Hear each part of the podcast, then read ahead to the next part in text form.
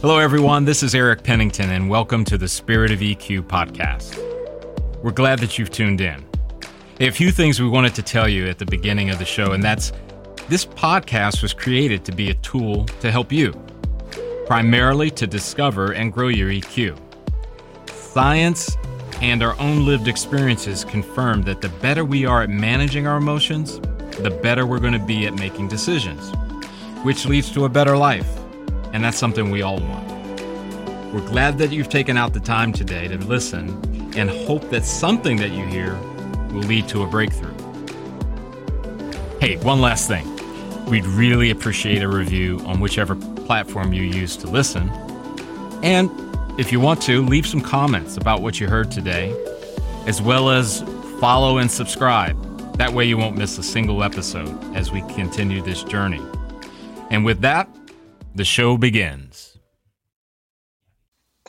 Hello, everyone. This is Eric Pennington with the Spirit of EQ, and welcome to the Spirit of EQ podcast. Today, we have a very special guest, Dr. Holly Custard. Deputy Director of Institute Partnerships and Outreach at Strada Educational Network. Life is a journey. Spirit of EQ helps shape and guide the road ahead for individuals, leaders, teams, and organizations striving to realize their full potential through emotional intelligence. Spirit of EQ is a coaching and consulting company that assists individuals and businesses to reach their full potential by developing emotional intelligence. In business, managers and leaders recognize the value of training to develop leadership skills. What they may not realize is that those skills are far more effective when they pay attention to not only performance, but also to people. Emotional intelligence is a crucial skill because people drive performance and emotions drive people. After this podcast, listen for a special opportunity to learn more. Jeff East, my usual co host and partner in crime, is not with us today. He's out ill and on the recovery mend. So I will be flying solos. So without further ado, Holly, are you on? I'm here. I'm here. How are you? hey, hey, doing great. Great. It's great to hear your voice.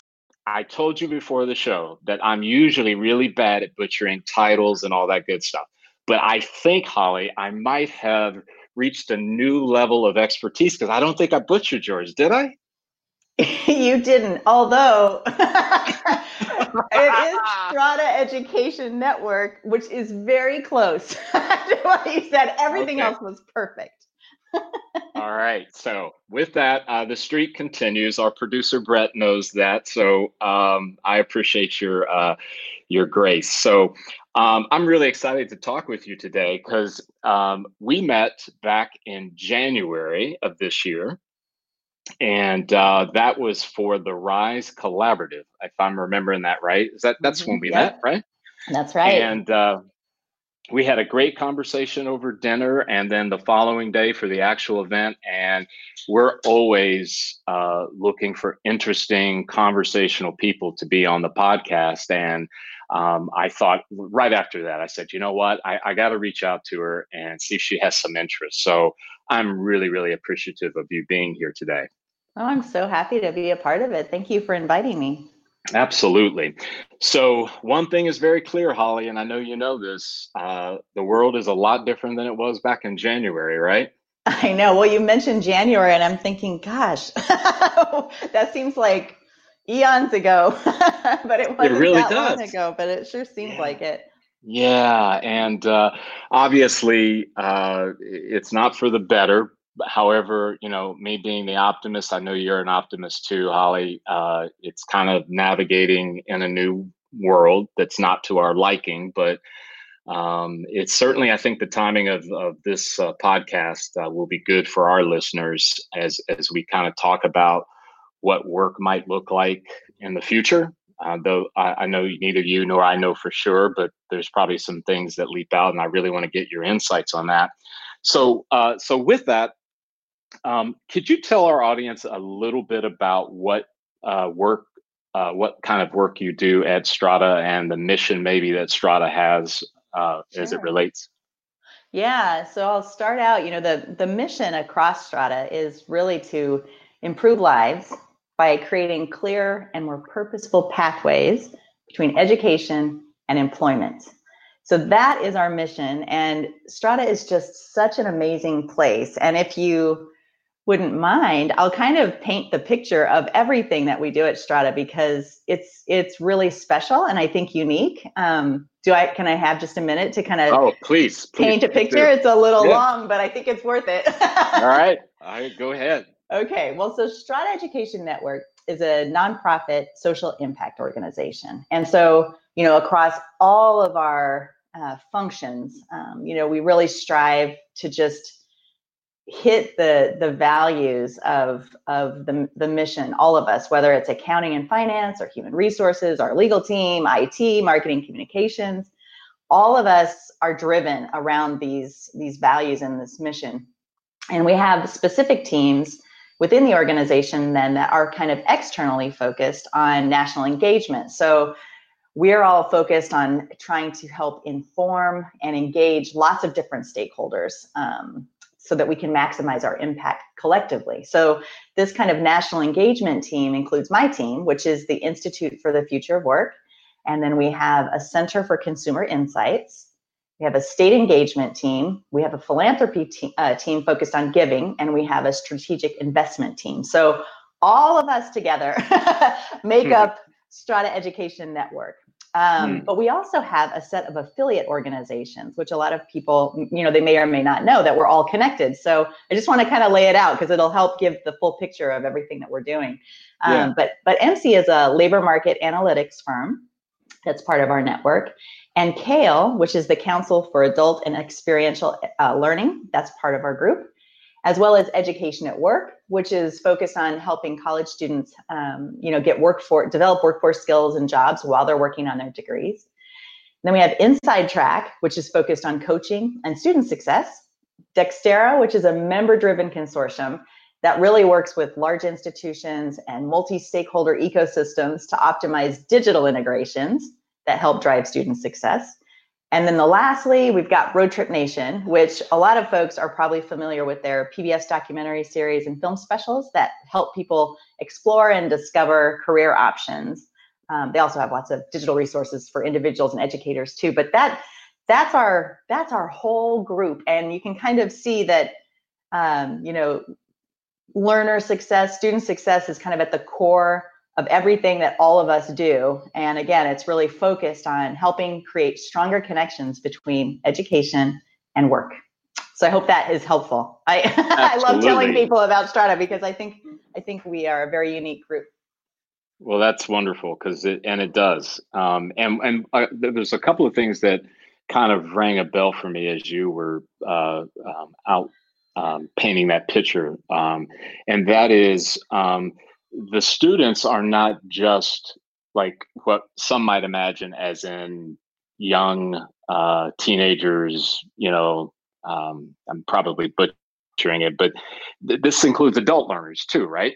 Yeah, that's right. In fact, you know, with my team at the Institute for the Future of Work, our research has really been focused on understanding the changing nature of work, right? So that from that, mm-hmm. we can understand how to design and create a new learning ecosystem of the future, which we say is now and even more urgently now than ever. Um, but we really are looking at people who are in the workforce now mm-hmm. who have to navigate transitions. So, I mean, when you think about all of us have been through work transitions, right?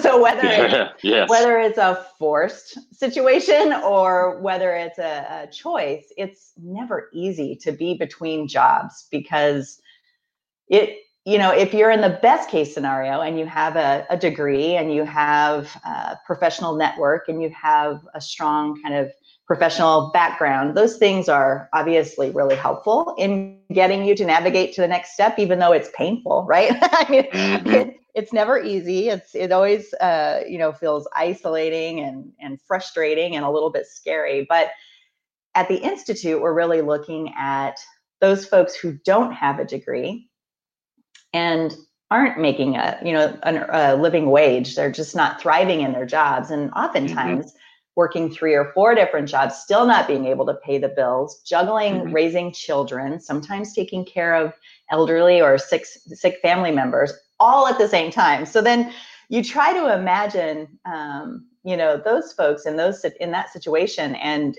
having to navigate getting to the next job realizing that you need to have education likely to get into that job but knowing that you can't drop all of these responsibilities and competing priorities in your life to go after education. So then you're stuck you know? So many folks are just stuck in this space of wanting to get ahead and you can't. So we're really looking spending a lot of time at the institute um, understanding and learning about um, you know what it's like to be part of that group with the hope that we can learn together what is it that we need to what barriers do we need to remove and what mm-hmm. kinds of you know resources and supports and services need to be put into place to help people make progress in their life despite all of those challenges. So that's been yeah. yeah. area of research. So uh, holly i mean that kind of goes to something that obviously we're right in the midst of even though you know coronavirus is just that it's a, it's a health thing. It's obviously placed a tremendous amount of pressure on the employment situation. Mm-hmm. So, in light of that, um, my gosh, I think I'm thinking to myself, you you guys have got to be in the mode of there's going to be a flood coming. yeah, know? I mean, we already felt like, uh, you know, the the whole team and and the whole you know company is just always we feel this urgency to help make a better system to make this easier you know mm-hmm. navigating work mm-hmm. and learning yeah. should be so much easier so we we already feel like it's urgent but now we're all just you know it's like we, we can't move fast enough you know we're, we're, we're all constantly thinking and talking about yeah the urgency of what we need to be to be doing and you know for us um, at the institute we had you know we we developed a, a guiding set of principles around mm-hmm. what we're calling a new learning ecosystem, or it could be new learning ecosystems. Because when I explain this, you know, the way we think about this is in order for all of us, like all the millions of people who were already being left behind by the system, now we've got millions and millions more post COVID 19. So it's going to take a lot of organizations and individuals across all kinds of communities, whether it's an institution that's focused on serving adult, you know, working adults, or whether it's, um, you know, a, a small community or a large city or a region or a state. Like this ecosystem could be coming from all different directions. but the point mm-hmm. is that it's going to require a lot of different people coming together and maybe working together in ways that they haven't in the past in service of all of these working learners, these working adults who are, who are going to have to be navigating into new jobs. How can we make sure that these are the right jobs and that they're good jobs and that there's a, a pathway for thriving for people? So we really believe we need to have this, you know, there are these guiding principles that make up this new learning ecosystem. But we all know in our minds, right? Ecosystems can mean lots of different things. but it's yeah. a lot of people kind of coming together to work together differently and design this new learning ecosystem based on working learners. So there's five components to this, five principles. And I'm just going to say them really quick because I think it'll help give some context for what we're talking about. Because mm-hmm, sure. when you think about those navigation points we talked about earlier, like when we're all stuck in that yucky space of feeling isolated and scared and alone between navigating jobs, um, we don't have a system that's been designed for us uh, as adults, right? To make this navigate, you're kind of on your own. Maybe by the time you graduate high school and you're 18 to 24, there's a system. It's not perfect and it doesn't work great for everyone, but there is a system mm-hmm. designed for that group. But once you're out of high school and in the working world, or once you've graduated from college, you're in the working world, you're pretty much on your own to figure things out.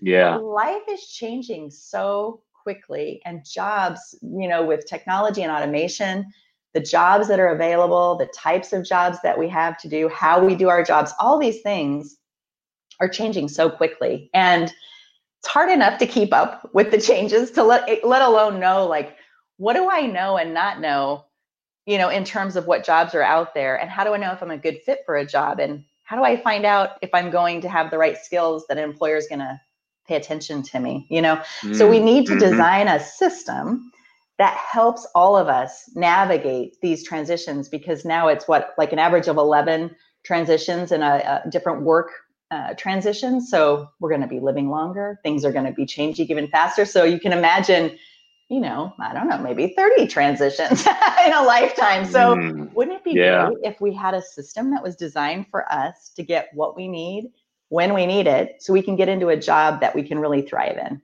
That's our goal. so yeah we we think it needs to be a navigable system right we have to be able to help give people better information that we can guide us through complex systems. And we need better assessments that are linked to all of these things so that we can get better insight into ourselves and what our strengths and our skills are, what our experiences have been, and understand how to translate that and make sense of it into a new job. And we need this ecosystem to also be supportive. We have to have wraparound supports, right? We're whole people and we have lots of uh, challenges that face us, and we really mm-hmm. need help with these things. We can't do the, we can't we can't overcome a lot of these barriers by ourselves. And oftentimes it's not really clear what resources are available. So for adults to be able to overcome hurdles and manage all of the commitments and the competing priorities, we have to have better wraparound supports that really help working learners from when they first get started with their job all the way through to transitioning into a new career. And the third one is that it needs to be targeted. We have to have targeted education that's tailored to the needs of the folks trying to get into a better job. So they need the right skills, they need the right path at the right time. So it has to be very targeted, it has to be precise and relevant learning so that mm-hmm. we're building the skills that we need, uh, both from kind of a human perspective and a technical perspective. Probably not a degree all the time because uh, yes. unless it's designed around adults, right? So we need a new way of thinking about what education is and how it works for working learners. We need to have the system to be integrated. So we can't put education um, or our families in contact, conflict with one another. We have to find a way that we can juggle education and training on top of everything else that we do. So we talk about the need to really integrate earning while learning. We have to be able to reduce the friction that stands between education and work so that we can make advancement uh, more quickly. And then the last one is transparent. We need the system to be transparent so that we can have a more open, unbiased, and fair kind of hiring process because the transparent hiring can reduce the credential bias um, and mm-hmm. help companies, right, like find the people who may have the skills and the talent and the interest to have a job, but they may not have a degree, which a lot of the, you know, the systems now for hiring, you know, if you get filtered out if you don't have a degree, that's the first proxy to signaling if you're ready for a job. But that's not necessarily the best way of uh, doing this.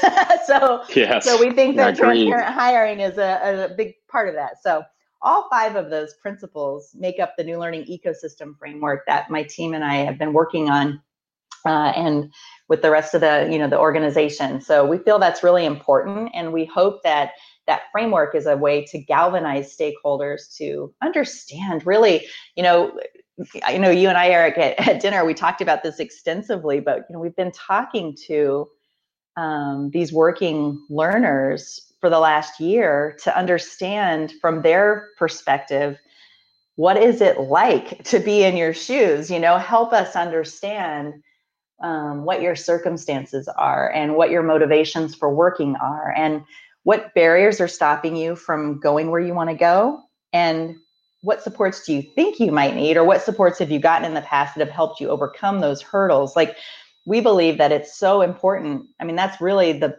all of those conversations you know hundreds of hours of conversations with people across the country who don't have a college degree and aren't earning a living wage they've helped inform the framework and we really hope that people can use this framework uh, to galvanize stakeholders to design a system for them. Because if it works for the most vulnerable parts of our society, it's going to work for everybody. so that is our yeah. that is our hope. But I, I think that's what you are getting. Yes, getting and, and you, yeah, it, it was, and that's that's great. Thank you for uh, sort of painting that picture.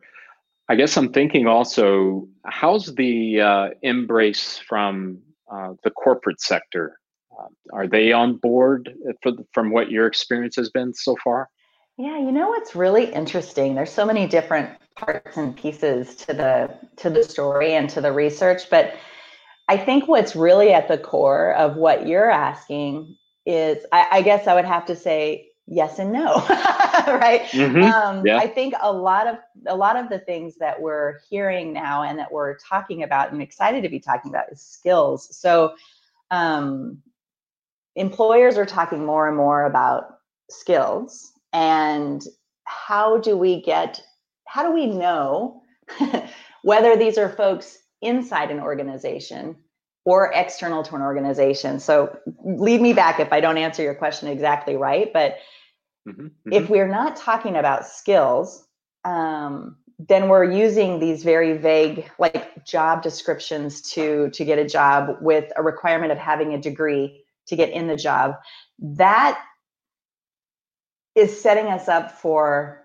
uh, a bias in how we might uh, what kinds of talent pools that might be considered for example but if we can yes. get more clear about what types of skills are required for very specific jobs it opens it opens up our opportunities so we think it's really important you know in the in it's been in the past kind of this constant conflict between education which doesn't really talk about skills and employers saying that education's not really supplying people mm-hmm. with the mm-hmm. right skills for a job right so we're trying to unpack and link up um, how we talk about jobs and what's required in jobs and how we can use skills based on reality of today. And this today is constantly changing because the work is constantly changing. So that's where yeah. that transparency in communicating and hiring comes into play. So i say all of that because i think there's a lot of effort going um, in right now onto understanding from the education standpoint people are trying to better understand how skills can be more transparent from an educational experience and how that can be linked to jobs um, and and I'm concurrently working with employers to understand what are the specific skills. Like, let's not just take and repackage that same job description that's been parsed out what year after year. Um, let's really think about what are the skills that are needed when somebody says communication skills, for example. Communication skills will look and feel different if you go into something like behavioral health versus marketing or communication mm-hmm. skills in HR versus public policy. So we're not really used to talking about these are the specific skills you're going to need in this role and here's why and here's how you can get them and here's how they're going to apply you know to this work mm-hmm. and here's how we're going to be able to evaluate if you have these skills or not and if you don't have these skills how can we get them in a targeted way that meets you where you are? Because you may have acquired skills from multiple past job or life experiences but you may or may not know how to package up those skills so that it's connecting to an employer because you may not be you know it's not always top of mind how to translate past experiences we may have had. Um, into how it might apply to an employer so it's just this dance you know between yep. the, the learner yep. and the educator and the employer we all have to start talking, speaking the same language.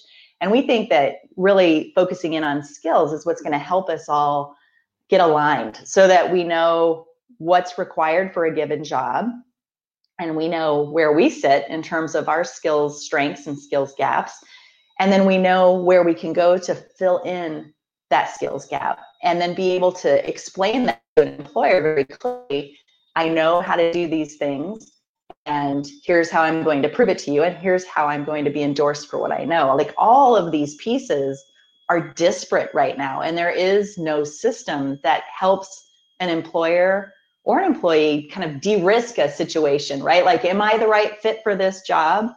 The employer has to know that, and the employee needs to know that too. But we don't have a lot of ways to, besides the traditional resume based approach, um, it's hard. and so if you think about yeah. taking, you know, a degree out as a proxy for being ready for a job, then how do we design a system that helps create stronger and clearer communication between all of us? So for an ecosystem to work, it's going to have to have an integrated data system where people are sharing key information with one another, all the different stakeholder groups who are part of this, we have to be able to communicate that effectively through data systems and through the language of skills. So I think, you know, there's lots of different groups. Universities, kind of with the two and four year, have been trying to figure out how to unpack programs and be more nimble in meeting the needs of employers. But it's hard to reinvent a system that's been in place for a long time. I think there's a lot of people trying. And I think, you know, within um, corporations and businesses, they're finding it hard to find and keep talent, um, you know, for, for specific jobs, even though, you know, you have the irony of um, the low, you know, prior to COVID 19, we had the lowest rate of unemployment. Um, now we're in a completely different situation. Yeah. Uh, but the, the goal is to get people, giving people an opportunity to find the right fit and be given a fair chance at, at, at finding that fit. Um, well, you know what's interesting, Holly, as you say that, and I, um, I'm certain I'd be the first to raise my hand to say I wish we didn't have to deal with this COVID nineteen thing at all, and I would know I, I have plenty of company with that. However, sometimes with disruption, right, there comes this uh, opportunity to rethink how we've done things historically and be open mm-hmm. to doing things differently a la fill in the blank for zoom right mm-hmm. uh, zoom was is a platform that had about 20 million people and it's now definitely over 100 million people using it and mm-hmm. obviously not for just business purposes so my hope in what you're saying is is that there's going to be this willingness to kind of go at it from your perspective and go okay, granted, they don't have the credential that says they have these three words that we're looking for. We're open to another way of discovering whether or not they indeed have the skill, whether that skill was obtained because they worked at a company for 10 years and the five years uh, hence they they learn by apprenticeship or they learn by mentorship and coaching. Um, and what's interesting within that from the employer perspective and, and it's to our work of emotional intelligence right? We can ask that employer so you, would you think that it would be important for your candidates your your current employees to be emotionally intelligent? They would say in a heartbeat oh yes and then when we ask the question, so how is that incorporated into your hiring process as it relates to skills and you know the things that you say are, are what we desire? And there's typically at that point a pause. And it's not because they don't want it truly or they haven't really done the work and no one's probably come alongside them to do the work of here's what we mean when we say emotionally intelligent here here are competencies that are housed inside of emotional intelligence. So obviously uh, holly w- we're cheering you on because i think the work you're doing opens up the door to embrace those skills that i know to this point have probably been considered labeled soft skills which is totally totally wrong because there's no harder skill and emotional intelligence. It just, so true. I know you know that, and I know you know that. Uh, but it's it, it's interesting to me, um, and and again, thank you for kind of again putting those uh, connecting those dots. Um, so, with that, um, when we look at uh, the skills that employers need and want, um, and and obviously looking at the educational side because you're bridging both. Um, what's maybe one thing that you would say is let's let's be uh, let's stay in the land of optimism.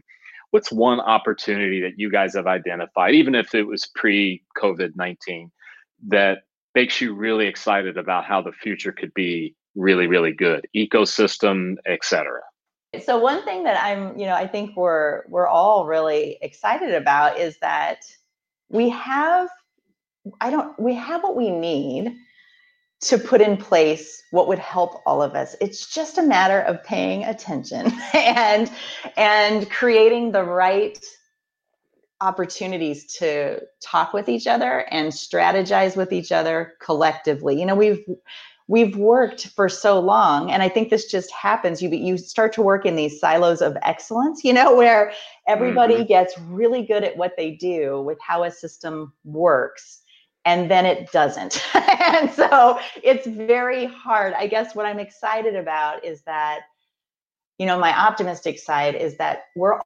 all going to be forced to look at the challenges in front of us we can't deny what's in front of us. None of us can. And so I see this as an opportunity for us to break down silos and reach across whether it's internal to an organization or whether it's you know partnering with organizations in a community that you normally wouldn't think of as a partner to help solve this problem.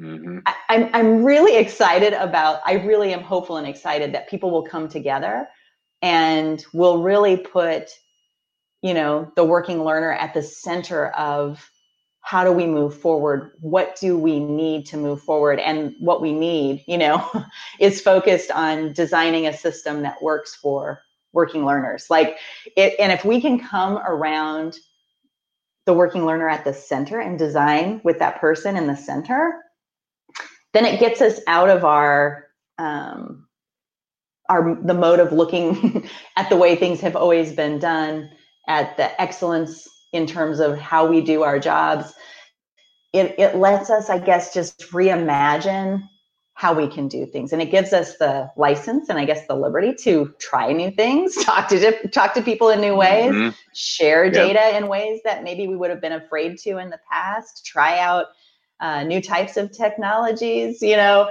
Um, we just don't have time to be afraid and we don't have the luxury of working in silos anymore. So that's that's really exciting to me. And I think um, you know, like I said, I think we've got the technology, we've got the tools. Um, we just need to come together um, and get creative and roll up our sleeves. Yeah, oh, absolutely. So, Holly, I think this is a great opportunity to pivot to what life might look like, what work might look like post COVID 19. And when I when I say that, um, I realize that I know we're not going to wake up on May 1st and everything's better and it'll be just like it was this nightmare and now it's all better now. Uh, there are many, many out there um, that would say this is maybe phase one and there could be a phase two. There could be we won't do this anymore, but we may have to pause. I mean, all there's there's variables there. Has uh, Strada and certainly to you directly, have you guys been talking about what things might look like from a work perspective uh, once we get back into maybe a more normalized routine, if you will?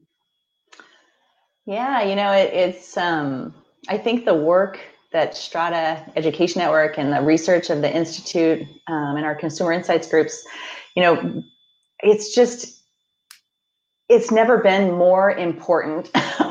um, it's it's always been important and urgent, but it's it's just um, like I said before, we all are just feeling that we have to double down on working and collaborating with different stakeholder groups to create a better way forward and the time really is now because we have no time to waste when that when we go back as you say to whatever semblance of normalcy that we can in order to get people on track. I mean, I think, you know, the core word for me, and I think really what drives a lot of the the work that we do is all about empathy, you know, like we mm-hmm. really need to understand what's what is happening in people's lives. Um, we really need to understand the inequities that you know that have always been there but are surfacing in such a way that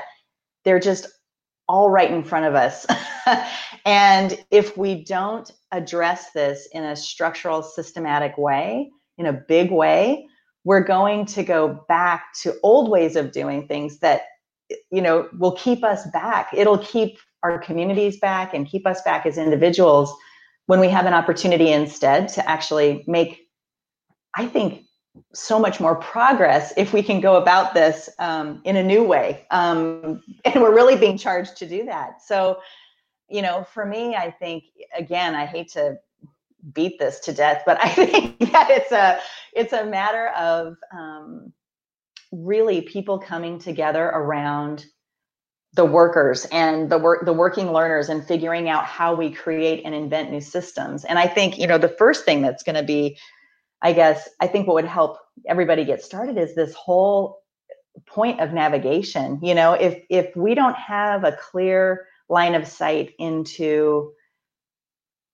how employers are going to be bringing back on board how they're going to be prioritizing the jobs and the skills that are required we we have to find better ways of connecting that the clarity behind that to connecting the dots with with individuals you know there's organizations like goodwill that are doing amazing work and they've been um, you know working with organizations like indeed to do exactly this where they're saying all right let's see if there's a better way of figuring out how to talk about skills and connect the dots. There's um, another organization called Skillist, um, you know, looking at designing and developing a skills-based hiring platform. So there's lots of work, right, that's happening out there where different organizations um, and companies and businesses are trying to kind of crack the nut on how do we connect, how do we get skills connected to skills people to, to, to work, get, get educators to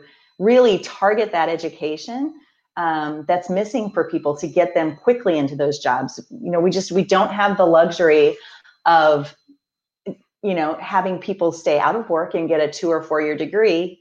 that's just not going to happen. So we've got to you know utilize the technologies, uh, utilize the networks that we have strengthen those networks in order to get the skills language um, connected. We really need a common language across the country where we can we're all speaking um, you know across industries across across jobs what it is that we need um, to, to fill specific roles. So i think that navigation piece in terms of helping people it's not you know right now i remember talking to a few folks when I, you know, I, I just they they were frustrated and they were talking about how long they'd been out of work and barely getting by. And I said, well, you know, do you know what you might want to do? And they're like, well, you know, they have vague ideas of what they might want to do, but they're not grounded in the reality of specific jobs that they have seen listed or um, mm-hmm. you know it's it's it's i don't know how to describe it it's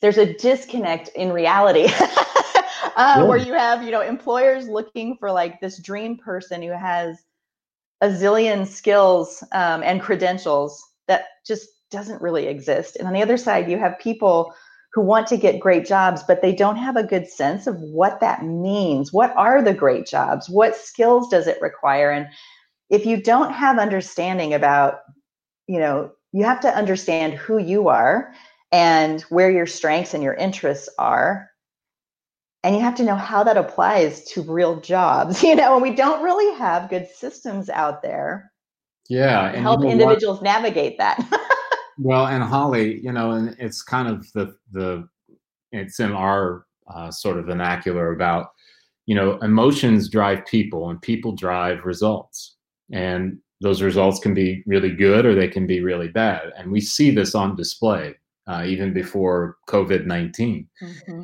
and you know, helping people understand that the better you are at, at managing your thoughts and emotions, the better your decisions will be, uh, mm-hmm. which will turn to better results, whether that's in that job that you're shooting for for the first time or for an internal position that you may be wanting to transition to. And uh, my hope, at least on our end, and, and we've talked about it um, a lot, is we're hoping that this post, again, whatever normal is going to look like again, um, uh, COVID 19 world will be one where um, individuals and organizations will say, hey, we see that it is important. It's not just a talking point in a meeting or a sort of a lofty aspirational goal, but it's actually something practically that we really need to have in how we operate. Mm-hmm.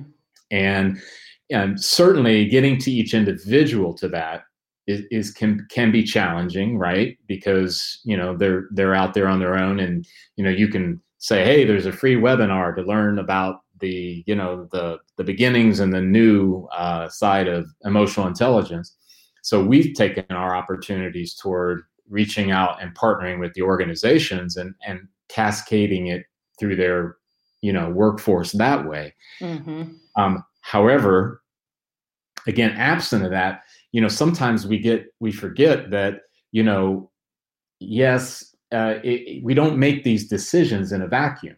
You know, Holly, if if I come to that particular job that I think is a fit for me, but I still hold on to those sort of pessimistic thoughts, right?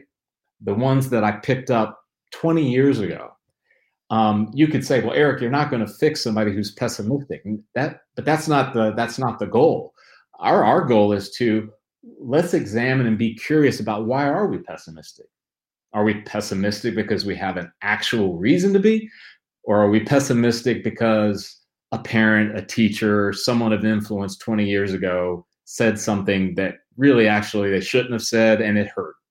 Oh yeah. You know, you know, I think that really sticks with you. I, I, I, I hear you on that. You know, talk to so many people exactly as you laid it out, saying, you know, I always wanted to go to college, or I, you know, I, I always wanted to go for a better job, but I'm just not a good whatever it is, right? I'm not a uh-huh. good learner. I was never good in school. I'm not great with people, you know, because they.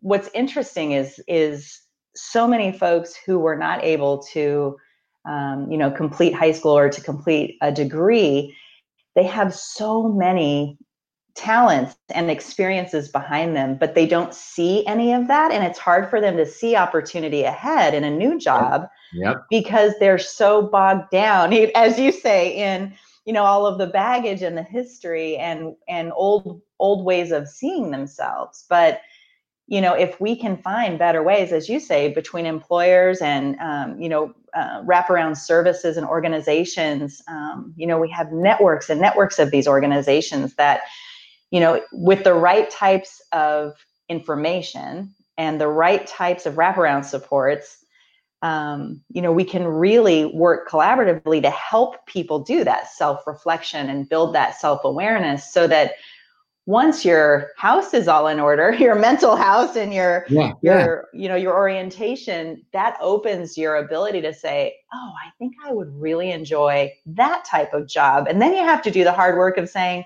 okay let's figure out what skills you have and let's look at what skills that job requires and then we're going to figure out how to get you those missing pieces. That's where that targeted education comes in. But you're right like you just can't without without having that self-awareness and that ability to self-regulate all of the emotions and the history mm-hmm. um, it makes moving forward very very difficult and i've certainly um, that has been the case for so many people that i've talked to and i think now especially the trauma of, of covid-19 is just um, everyone on the planet it's just crazy to say that, but everyone on the planet has gone through this shared trauma and yeah. at different levels um, in different ways. But we've got to come back, I think, with more humanness, you know, more, more focus on our human experience and how that has affected us and use it to our advantage of figuring out a, a, a better way forward, taking that into account. Yeah, and you know, Holly, I I say it from experience too, um, which is is really important for me. That you know, sometimes these decisions we make are not always that front end. Will I get the job? Won't I get the job? Should I apply? Shouldn't I apply? But it also can be, even if you've managed your career well up to this point on the on the face, right on the surface it can also be why are you going into executive management when you're really not interested in what that entails um, and are you able to really able are you able to uh, not only discern that but to be okay with it because in my situation, I went into it because I thought I should. Because I, I brought to the table history that said this is what you do. And I'll never forget, um, I remember this one uh, individual that was in my work group, and he was in a role, and, and he was he was an East Coaster, so he was very clear that he would speak his mind no matter what. and um, we had gone through this solving this problem within the group, and um, I, I, was a creative, but I, I tried to keep it down. And I remember him looking me in the eye one time in a meeting, just him and I one on one, and he said, "You know, I just got to ask you, what are you doing here?" and I remember, I remember, Holly. It was almost I felt like someone had just like they had figured out my secret. it's like the world opens up and yeah, right? yeah, and and he said, "Here's what I mean. It's like you should be working at some place like Google, where you know they reward creativity and and and new ways of thinking. You're you're not this kind. That's this place doesn't embrace that." and you know what? I remember I didn't have many words for him because I felt exposed. But the reality is at that time I didn't I didn't know how to manage my thoughts and emotions to make better decisions, right? For me it was you know my clues came from history. However, any person I think at this stage uh, and we're in at the crucial stage, the better they are at understanding that that uh, you know as you said the self-awareness the self-knowledge however you want to describe it so that they can make the better decision it's just going to make organizations work so much better. Absolutely I mean, you get the right people. Yeah in yeah. the right place for themselves and for the company i mean it's a win-win for everyone for sure well, and you know what, Holly, you you've heard it, right? There's there's that aspirational thought or conversation that happens. You know, the employer says, "Oh, I wish we could just find people who would do this," or "I wish we could find people who would embrace that." And the reality is, and and I know vulnerability is, is tough. You know, I mean, it, it, that's not easy work. But I'm almost of the mind. Uh, why don't we just start at vulnerability? Just say, you know what, I'm not so sure if our organization is, as it is currently constituted, ready to handle people who are emotionally intelligent or ready to handle someone who we know they have the skills and the talents, but they don't have credentials. And we just don't know how to make that work. You know what I mean? Mm-hmm. It's like culturally, the company itself isn't prepared um, culturally to to navigate that. Yeah, yeah, exactly. Mm-hmm. And and I and I I get it. Um, if if your your pattern and culture has always been okay, first box to check is four year degree. Second box to check is uh, you know advanced degree or, or, or what have you. Um, and then in comes Holly, who has tons of experience, but does not have all of that. I mean, that can be a major, um, you know, sort of the, um, I don't know how I want to put it. You know, it's that major conflict of conscience, right? Because mm-hmm. you know she's the right person, but she doesn't fit the the box, if you will. Mm-hmm. It's kind um, of that blind, uh, the blind I don't know if it's the silo of excellence thing, but it's the the way things have always been done, or right, like the yeah, the fear of being vulnerable and changing systems and and processes internally, um, changing the way human resources works, or um, yeah, it's there are so many different levels of work that need to be done yeah. But yeah. putting people at the center of that. I mean, think about what's everything that's ex- at stake and the losses by not doing this. You know, it, I I think if we stay trapped in the the old ways of thinking and just just being rigid in our systems because that's what's safe and that's what we've always known, we just can't afford that, you know, as a country. And yeah. um, yeah, and businesses can't afford that. You're you're um you you're hitting on something there that I think is is is really really big.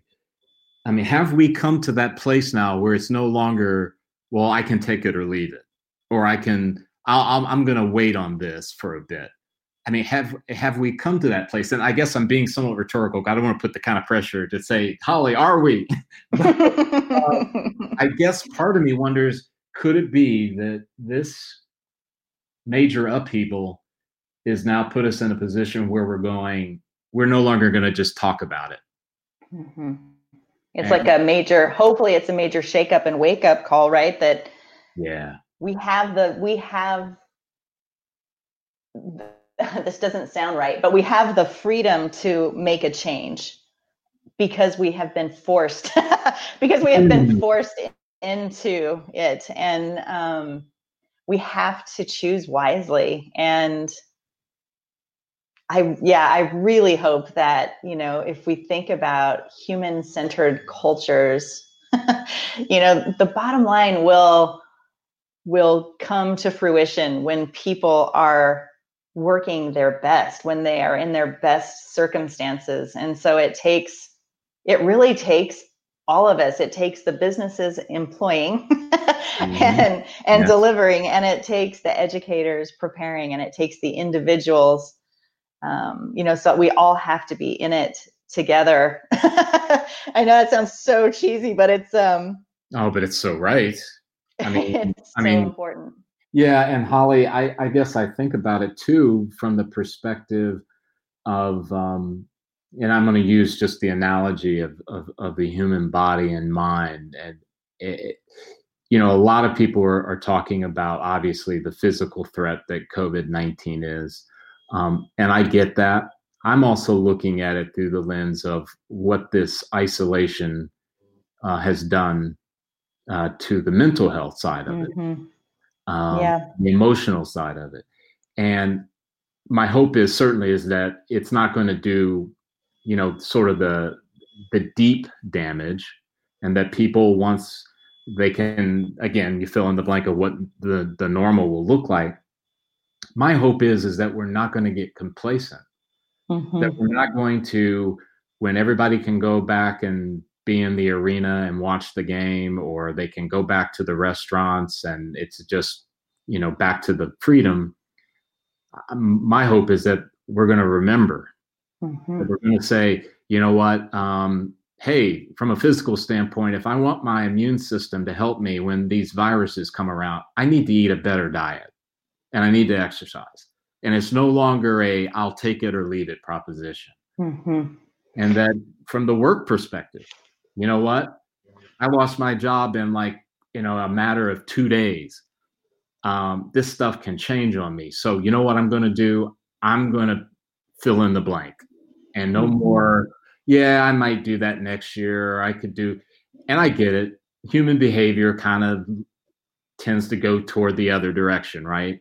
Um, but I, I, really hope that this one maybe has created the kind of disruption that that it will put people in a very motivated place, and certainly selfishly for you and your organization that you're going to get people reaching out saying, "Okay, no more talk.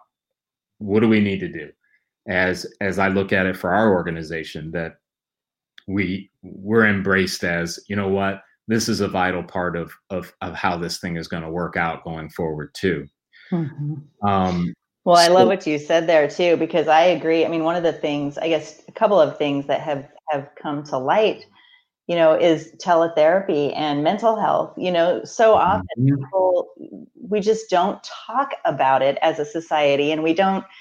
It's not part of kind of the whole services that we receive as humans. It's uh you know and i think that that that's one thing that has really come to light you know everyone needs mental health support at some point in their life. And if we can normalize that and you know it looks and feels different at different times in our life but i think normalizing that support is absolutely essential uh, you know to moving forward. And I, I think it's it's interesting the other point that you made that I just couldn't agree with more is this, you know, we're going to be long life learners, right? That's how we're talking about. Yeah.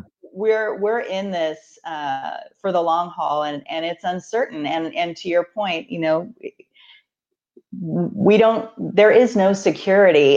That's what this feels like when everything's been kind mm-hmm. of taken under our feet. You know, it feels like there's yeah. no security. So how are we going to prepare our systems, prepare ourselves for being agile and nimble and kind of ready to take on what's next you know until we have these kind of interoperable systems and resources and services we can't we can't be nimble and responsive so you know now is the time to to create that kind of infrastructure that can help us in this this future um, you know that we just we don't know what things are going to be like exactly, but we know they're going to be different.